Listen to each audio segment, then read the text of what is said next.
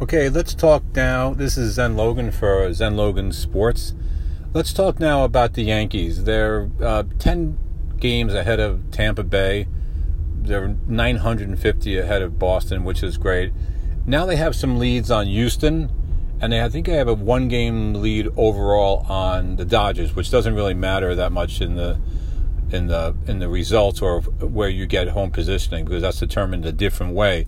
But let's just see what's really important for the Yankees now.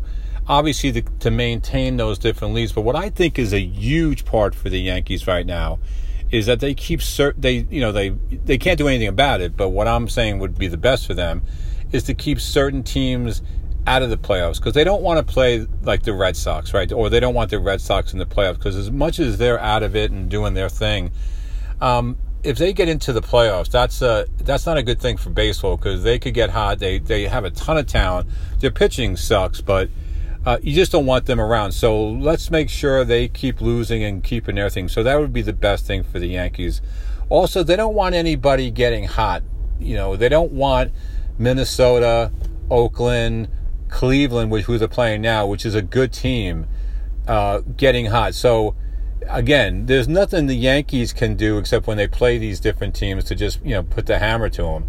But they have to make sure they have to kind of hope that they don't get anybody because right now the way it's going, the Yankees, even though they have some big holes in their pitching, to be able to get into the playoffs the way they are now, they're they're in good shape. I feel they don't they're, they're not going to have a lot of problems pitching wise until they get to a Houston series or any team that has, and that's why Cleveland is kind of tough. Cleveland, I mean, they lost Carrasco, which hurt them.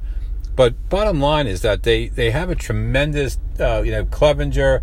They have Kluber coming back supposedly, and they have a good staff. So anyway, let's keep you Yankee fans. Let's you know keep you know saying your novenas or prayers or you know hopefully when we play them we beat all these teams. But let's just hope that none of these teams get hot and we can go in there and just kind of march through the playoffs to the World Series.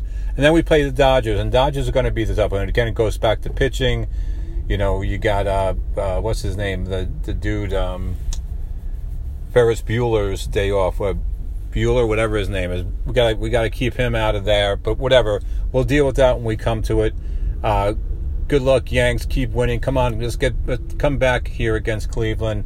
This is Zen Logan for Zen Logan Sports. Please listen. Tell all your friends about it. Thanks.